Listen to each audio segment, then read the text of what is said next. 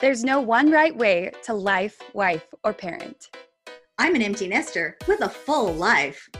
I'm a young mom who is sometimes running on empty. I am color in the lines. I'm running with scissors. I'm sensible shoes, sometimes taking myself far too seriously. I'm holding it together with three bobby pins and a lot of self deprecating humor. I'm Aunt Laura, an emotional health therapist. I'm Niece Kira, a wellness advocate. Together, we're Sandy and Shwani, bridging generations to pass down wisdom, uptake vitality, take whatever is bringing you down, and lift you up. Table Talk with takeaways for an elevated life today. We're Mood, Mood Mamas.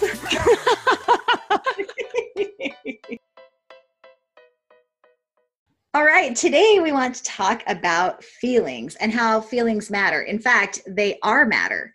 You might not have been aware of it consciously, but subconsciously, you totally are. Like, have you ever just walked into a room where maybe somebody's been fighting and you can just feel that that yucky energy, right? Right, cut the tension with a knife. Like, what did I just step into? But no one said a word. It's interesting how we can feel those vibrations. Yes. And conversely, you can walk into a room where people are having a good time and it just totally lifts your mood and you just get in sync with it and you want to dance and party and it's so great. yes.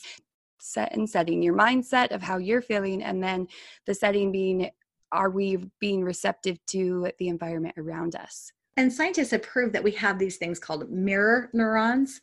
It's actually kind of like a built in little radar to sense what is going on around us. It, it's a survival program, truly. Obviously, if you walk in on something, it convinces you maybe I better back out of the room.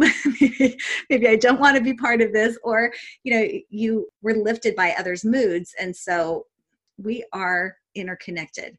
That when I am with you, when I sit with you in your pain, I can share in that and I can be more of a source of support. I like what you said that I can sit in your pain. I think we are designed to have connections. We are designed to connect, and those mirror neurons influence that. And where does empathy come from besides that? Yeah. So I think it's important to remember that feelings are for us, they are a gift. They help us identify preferences like people that we do want to spend time with those people that you feel good in their presence.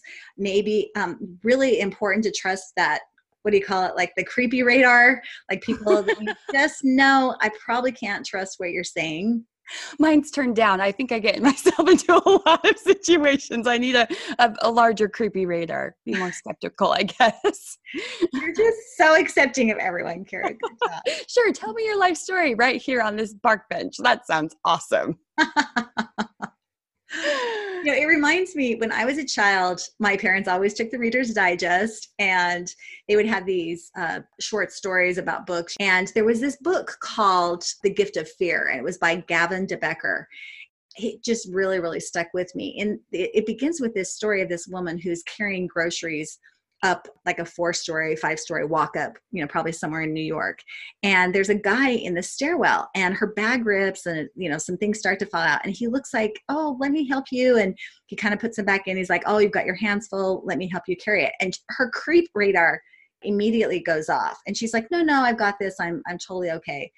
he's like, I'm such a gentleman. My mom raised me to be a gentleman. I can't let you do that they continue up the stairs and so they finally get to her apartment and she's like okay you know thank you so much i've got it from here and again he just plays on this well i'm just too polite to let you do this you know and i I saw that you had some cat food and I just feel terrible if your cat starves. And so he's totally pulling in on on her heartstrings. He's like, I promise I won't hurt you. And so against her better judgment, lets him in the apartment and he obviously doesn't keep his promise. I just remember thinking, we need to trust those warning signals that happen with us he was a serial killer. He'd actually killed all his victims. But what happened, the end of this story was when he was getting up out of the bedroom to leave, he got dressed and then he went to the window and closed the window and he said, Stay right here. I'm just going to get a drink and I'll, I'll, let you go. I promise I won't hurt you. She didn't know why, but as soon as he turned to go out, she just wrapped the sheet around her and followed him down the hallway. As he turned to go to the kitchen, she just opened the front door, walked out, and went right across and walked into the neighbor's house and locked the door.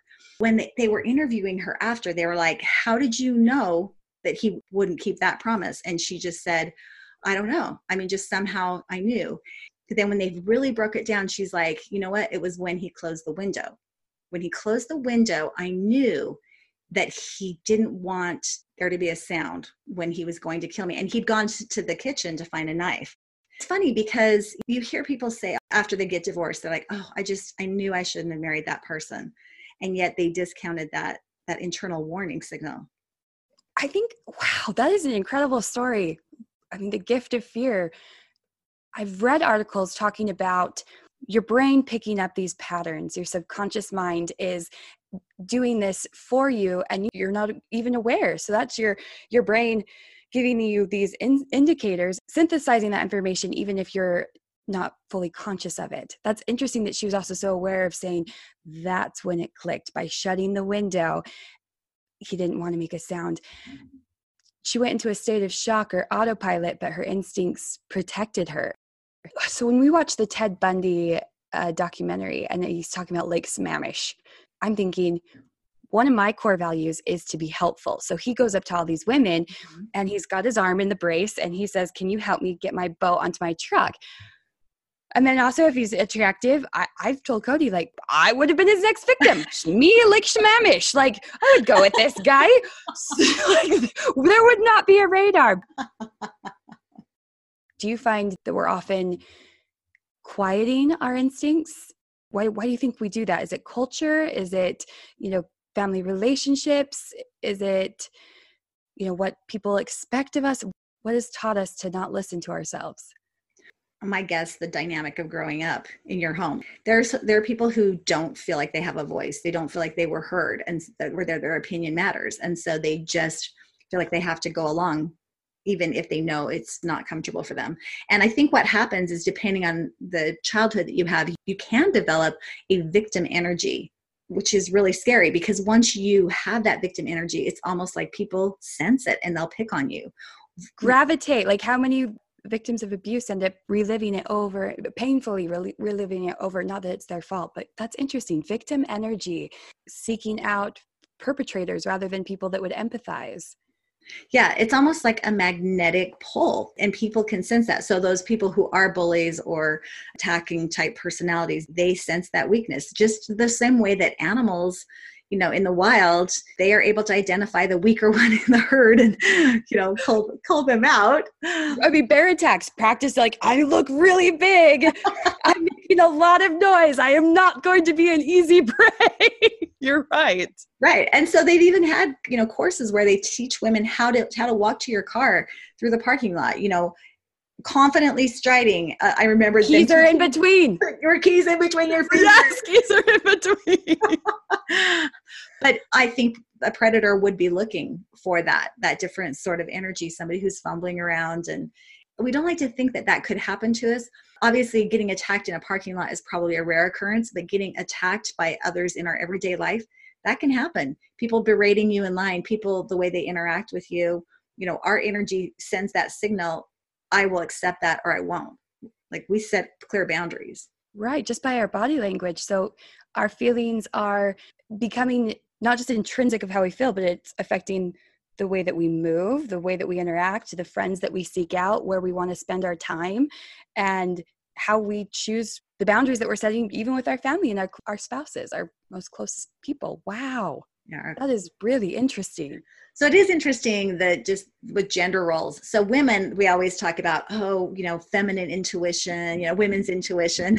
And for men, it's more like, oh yeah, I had a gut feeling about that. But and while I'm kind of mocking it, the truth is there is a brain and body connection. In fact, studies have shown that 95% of the body's serotonin, which is involved in mood control, um, depression, is found in our intestines, not in our brain. So we actually do have two brains. We have our thinking one and our feeling one.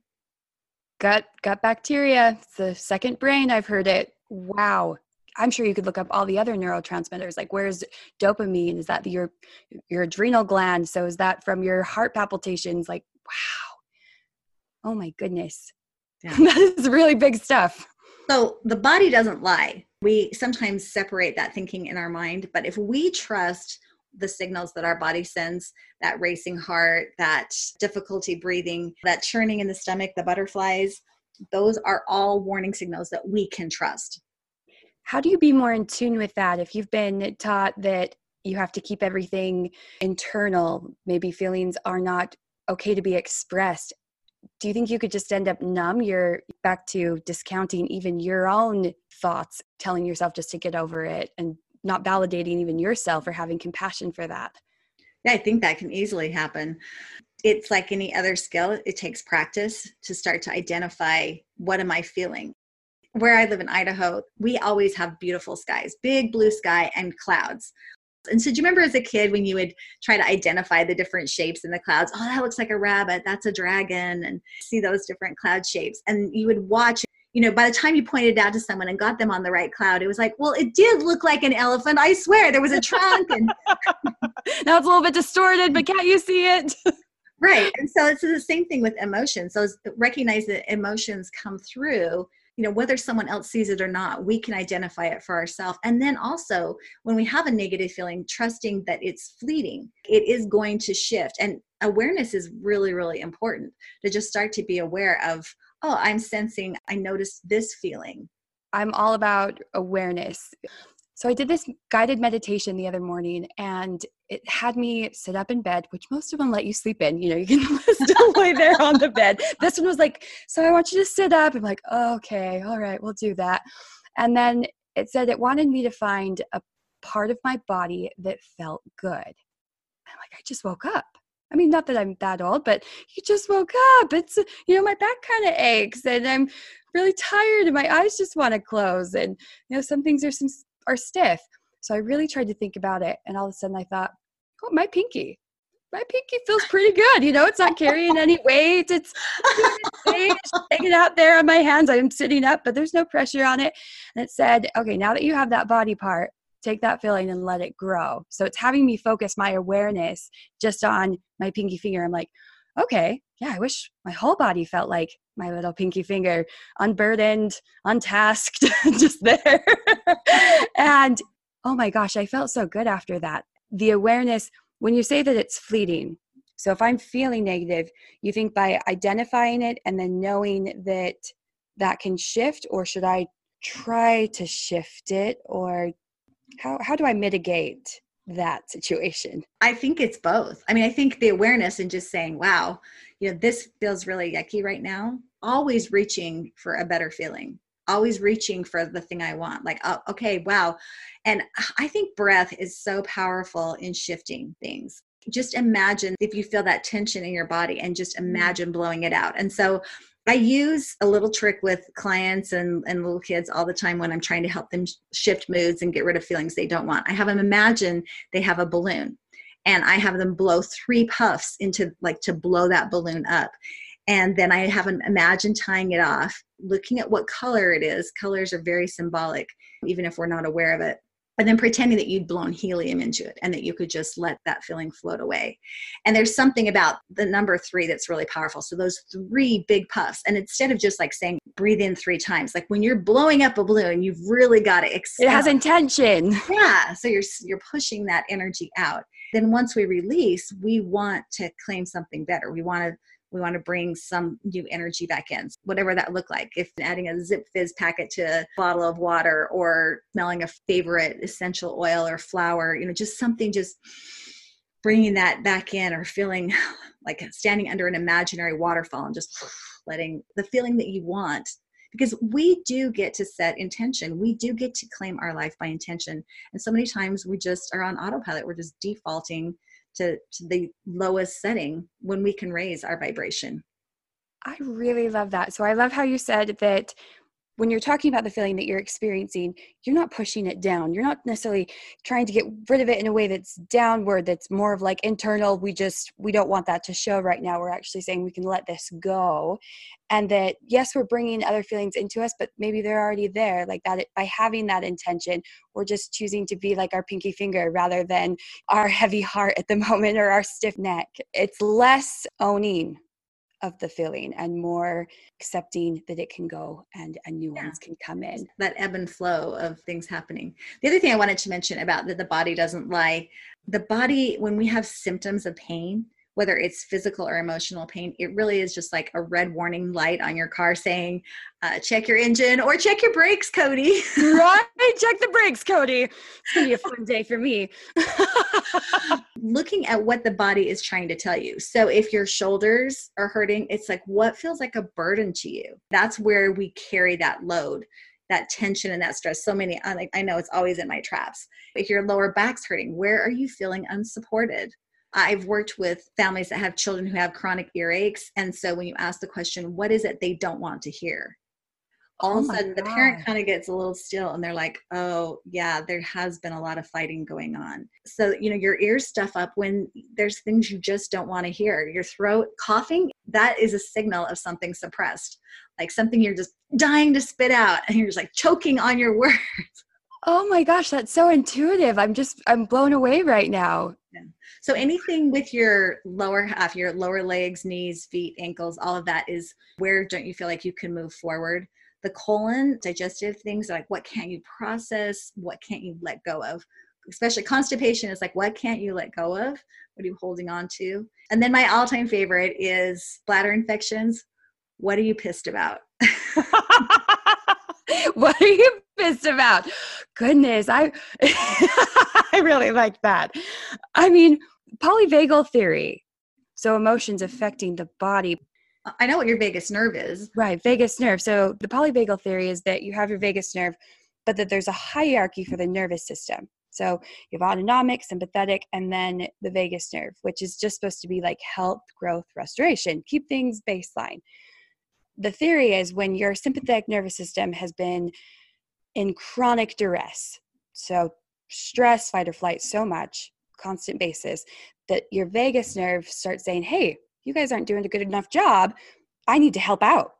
And you get a lot of that freeze aspect of it's now being recruited for defense and it doesn't defend the body well.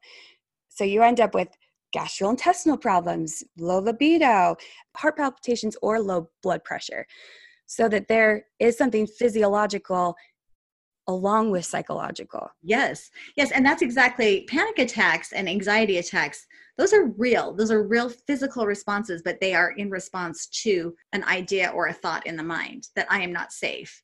You know, psychosomatic's or, even scarier because it's not just an ailment that you could take, you know, something for necessarily a lot you've got to do some work on yourself. It's not right. just one one pill fixes all. And so uh, accepting and identifying that in your body and saying thank you body. I hear you. Even just acknowledging that symptom it's like oh my mom and your nana you know she's dealing with some early onset symptoms. And i came home from a family reunion and i had kind of like tennis elbow. And i was like oh yeah well you know i did water ski i did mountain bike. And then it couldn't grab anything. Like I just couldn't hold onto anything. It hurt so bad to squeeze. I couldn't even spray hairspray on my hair. and and so I asked myself, what is this message? What is my body trying to tell me? Okay, I can't grasp. What is it that I can't grasp? I couldn't grasp that my mom might not know me. Like at that reunion, that was the first time that there were days when I thought, she doesn't know who I am. She's faking it. I would go up and hug her and she would be, you know, loving as she is to everyone and everything. But there wasn't that spark of recognition in her eyes for me. So I had to work through those emotions that my body was saying, you've got to process that this this is a journey and it doesn't mean she doesn't love you and she doesn't remember you. It to totally separate those two things that are going on in the world and how I'm interpreting it. Because if I take when she doesn't know me, it's because she didn't love me enough to remember me we're going to have a problem going forward, right? right?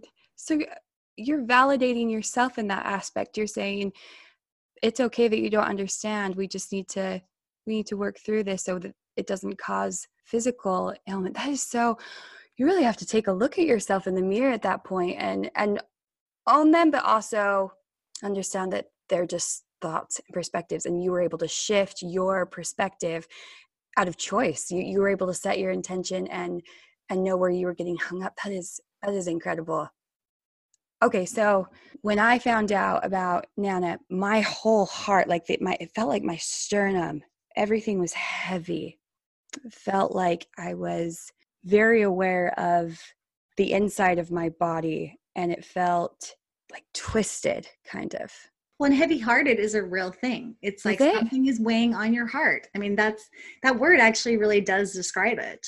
It's mm. the grief, it's the sorrow that's just that's weighing on you. We can honor that. Sometimes we help it shift just by sharing it, just letting somebody else kind of take that shared load with us right. for a little bit and, and honoring that. And when we tell our body, yes, thank you, I hear you, then it can start to let go of that signal pain is just an indicator, just like that red warning light. Something needs attention, something needs to change here.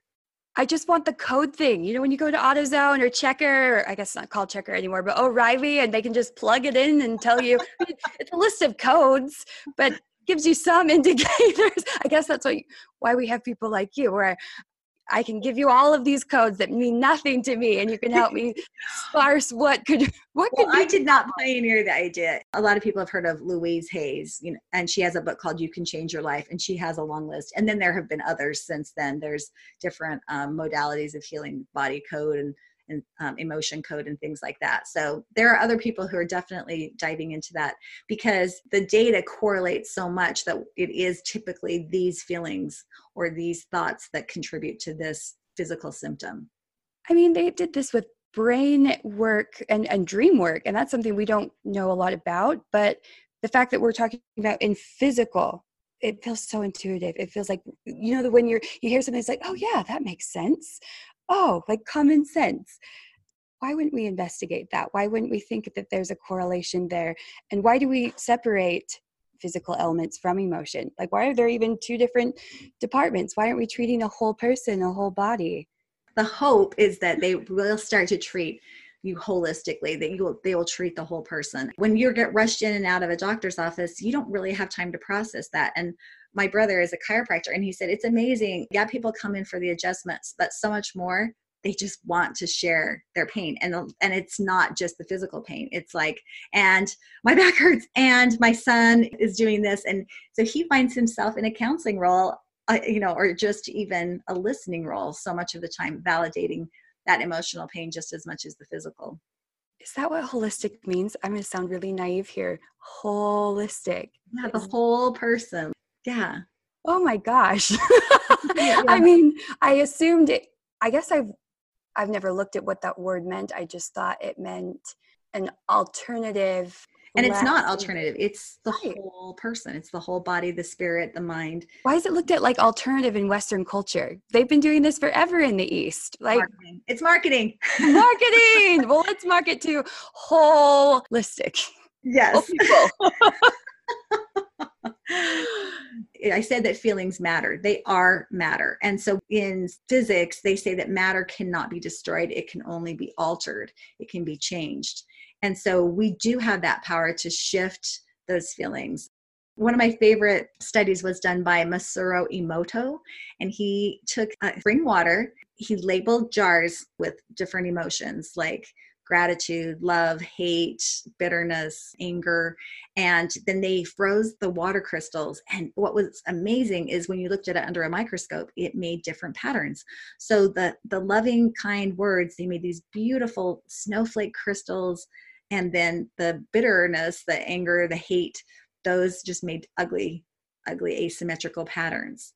And so he was actually able to measure that the energy we put into the room, the energy with which we do something, can affect the physical realm. Uh, since our body's 70% water, I think it's important that we recognize how emotions do affect us.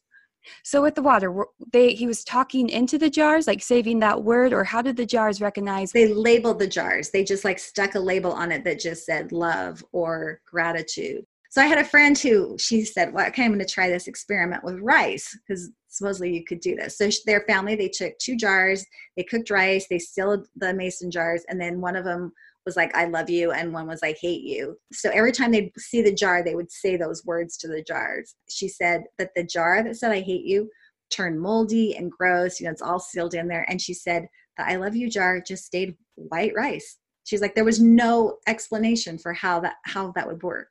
Oh my gosh. Wow, that is really interesting, moldy and gross. And if you can see it physically, maybe we're not seeing the correlation because it's on the inside. If we could see it in front of us, we wouldn't want to say the things that we do. We wouldn't want to feel the things that we do. We wouldn't want to be such so harsh on ourselves. So I think the takeaway from this would be to learn to name name without claiming. So naming but not claiming. Like I feel unhappy versus I am unhappy. I am statements are really powerful. I am is like the core of who I am. So if I say I am unhappy, that's an identity. That's not a fleeting feeling. Right. Versus like you're going through something, I'm experiencing anxiety versus I'm anxious. Yeah. I'm experiencing stress, not I am stressed. Once you articulate that, then maybe things spiral. Well, I can't do it because I'm I can't. I can't do it. That language can shift a lot of things. Even with a medical diagnosis, saying I have cancer versus I'm experiencing cancer. You know, I have it. It's like you're owning it. I belong, you know, it belongs to me. So we don't want things like that to belong to us. We want to just experience it. I'm experiencing those symptoms and then just trusting that it, it will just flow through. It will just right. flow through. My arthritis versus the arthritis versus the, my arthritis. Right. So in English language, we say, How did you break your arm? allowing ownership with that you're claiming it rather than my arm is broken mm-hmm. or the arm is broken yeah why do we have to blame and claim all the things that are experienced as in we caused this somehow some instead of just that this is a life experience this is a physiological experience. This is what a normal like this is normal parameters that don't have to be a part of our personality. Yeah. And, and sometimes I think we get into a way of thinking where if you have a down period of time that you start to feel like you're always feeling like that. And so there are simple tools that you can use. You can just get the square graph paper and just every day color it in red yellow or green today was a good day like overall just give yourself a rating for the day and start to track it because i think it's really important to look back and be like you know what there were a lot of green days and yeah i may have had like three red days in a row here but look at all that green. Like overall for the month, I'm a generally happy person. Like life is pretty good. They have, you know, smartphone apps. One of my favorites is it's called Mood Meter. And so it will let you pick in different quadrants. And I love the colors of it. It's very scientific. So you, you know, you might pick that you're experiencing, that you're experiencing discouragement and then it says would you like to upgrade to a better mood and then it will give you like different words to choose from so you I, have to be actively engaged if you're going to sit in your if you're going to sit in your wallow like you're going to wallow you're in, in with your woes. No no i'm not i don't i'm yeah yeah no, no i don't need that. No we don't want help.